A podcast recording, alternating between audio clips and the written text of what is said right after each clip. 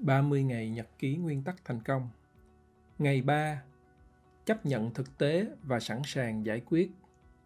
Bill Gates có câu nói nổi tiếng. Cuộc sống là bất công, hãy tập làm quen với nó đi. Dù thích hay không, cuộc sống luôn có khó khăn, thử thách. Vì đơn giản, nó là một phần của cuộc sống mà. Thay vì ngồi đó và than thở, tại sao tôi lại gặp chuyện này, chuyện kia, hay ước gì chuyện này đừng xảy ra cho tôi, thì cũng chẳng giải quyết gì.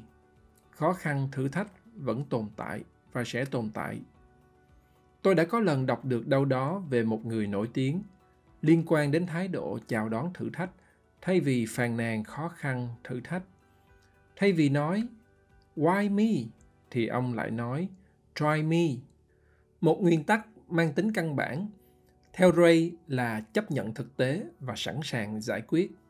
Chính xác là Ray dùng chữ embrace, chào đón hay chấp nhận một cách chủ động. Tôi chưa thấy có chữ tiếng Việt nào nó sát được nghĩa của từ tiếng Anh, nên tôi tạm dịch là chấp nhận. Nhưng bạn nên hiểu là chào đón. Trong đời người, mỗi người trong chúng ta sẽ gặp phải nhiều chuyện đòi hỏi chúng ta phải quyết định. Chất lượng của quyết định sẽ quyết định chất lượng của cuộc sống chúng ta. Quyết định đúng sẽ tưởng thưởng cho bạn bằng kết quả mong đợi và quyết định sai sẽ ảnh hưởng và làm bạn thiệt hại. Tôi thường không nhớ đến những lần quyết định sai thất bại.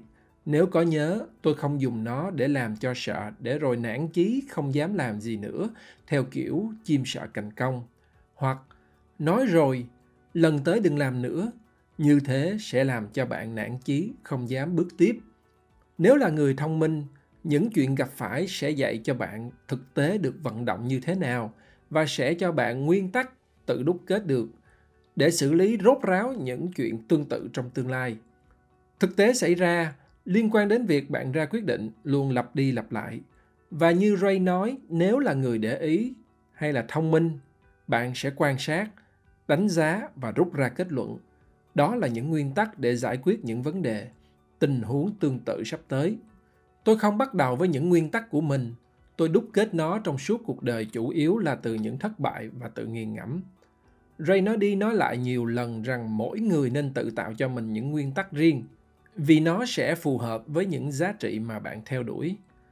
Tuy nhiên, khi ông chia sẻ những nguyên tắc mà ông đúc kết là muốn các bạn xem xét, chọn cho mình những nguyên tắc của ông phù hợp nhất với những giá trị mà bạn đang theo đuổi.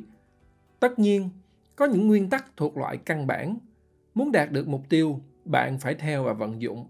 Quay lại chuyện ra quyết định sai. Thất bại là mẹ thành công. Câu này rất đúng vì hai lẽ. Khi người thất bại, dù nhiều lần, sẽ là người dám làm, dám đeo đuổi, tức là can đảm. Kế đến, nếu thất bại mà ta tự nghiền ngẫm tại sao thất bại, làm thế nào để tránh cho lần tới. Và nếu là người để ý, thông minh như là Ray viết, thì họ sẽ tự tìm ra được những nguyên tắc cho riêng mình.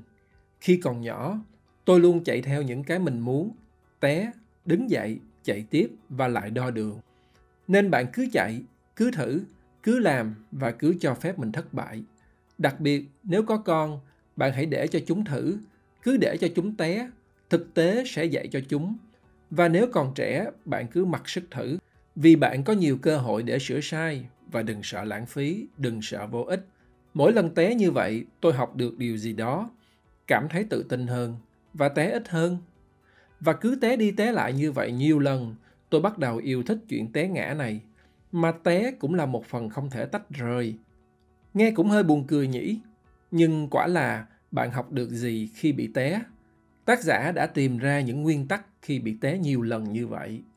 Tôi cũng học được cách nhìn vấn đề cần giải quyết như là trò chơi xếp hình nếu giải được, coi như là tìm ra viên ngọc quý.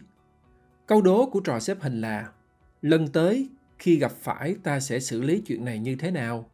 Và viên ngọc quý tôi nhận được nhờ giải quyết thành công sẽ là tìm ra nguyên tắc giúp giải quyết những vấn đề, những tình huống tương tự trong tương lai.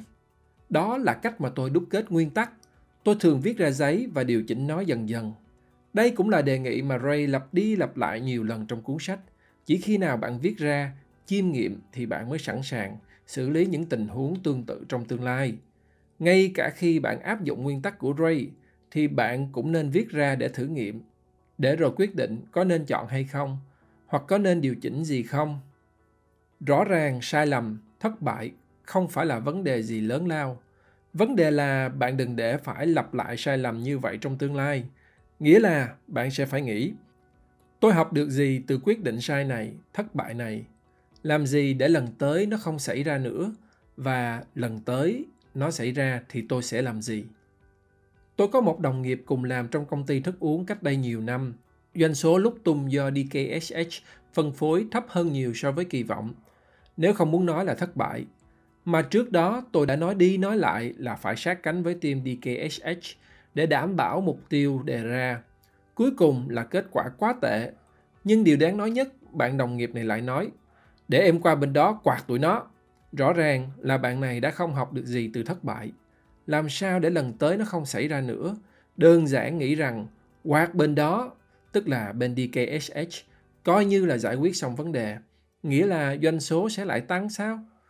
Tôi cuộc lần tới những chuyện tương tự như thế này sẽ tiếp tục xảy ra với bạn này và với công ty mà bạn ấy đang làm. Và quá trình té đã giúp cho Ray thêm một nguyên tắc mang tính căn bản nhất đó là khi ra quyết định, bạn cần biết điều gì là thật sự cốt lõi nhất. Trong phiên bản sách giải trí, Ray không đi giải thích rõ về nguyên tắc này, nhưng trong phiên bản sách 600 trang, thì tác giả dành hẳn một chương hơn 30 trang học cách ra quyết định hiệu quả. Tôi sẽ quay lại đề tài này sau. Điều tôi nghiệm ra được từ nguyên tắc này đó là bạn tạo ra hoặc chọn những nguyên tắc của Ray để nó giúp bạn ra quyết định hiệu quả và nhanh.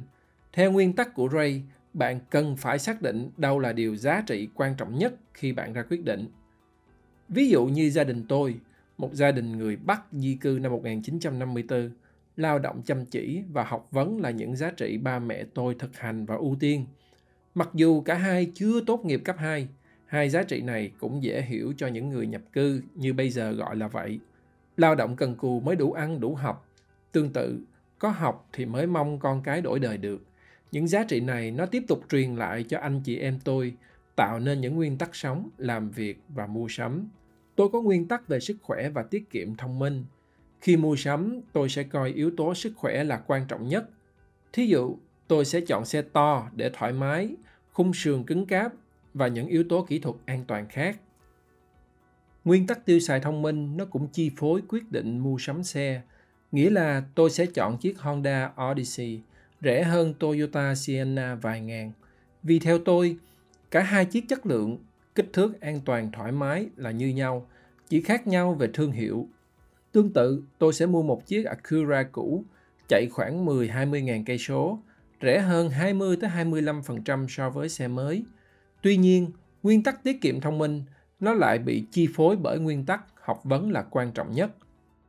Tôi có đứa cháu gái Elin sắp tốt nghiệp cấp 3 ở Canada Cháu đang xây dựng portfolio để vào trường hội họa danh giá The Florence Academy of Art ở Ý và hai chi nhánh ở Mỹ và Thụy Điển.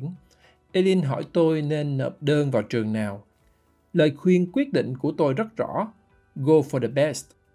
Cũng cần nói thêm, mỗi người đeo đuổi những giá trị riêng. Những giá trị này thường được hình thành từ gia đình và mỗi người chúng ta có khuynh hướng kết giao, làm ăn, lấy chồng lấy vợ với những người chia sẻ chung những giá trị khi tuyển người cũng như tìm partner khởi nghiệp, tôi tìm kiếm những người có cùng giá trị thì mới có thể đi xa và đi lâu được. Ngưu tầm ngưu, mã tầm mã là vậy. Chuyện cũng hơi dông dài. Tôi phải chạy xuống nhà nhận gói hàng của Amazon giao, thuốc đau khớp và kem giảm đau lưng do mấy ngày nay làm vườn cực nhọc. Nào là làm mọc đóng luống gỗ, khiêng hơn 50 bao đất, xuống đất gần 100 cây con và bao việc không tên khác Đơn thuốc này là do bác sĩ Anh, một người bạn ở Toronto ra toa. Bác sĩ Anh dặn uống 3 ngày rồi báo cáo em nha. Vì là sức khỏe, ưu tiên hàng đầu của tôi, nên tôi không ngần ngại quyết định trả thêm tiền ship để 12 tiếng là giao. Khỏi phải ra Walmart xếp hàng 2 mét trong thời gian cách ly xã hội như UK này. Tạm biệt các bạn. Nguyễn Mạnh Tường, sáng lập Max Communications và đồng sáng lập ICB X-Men.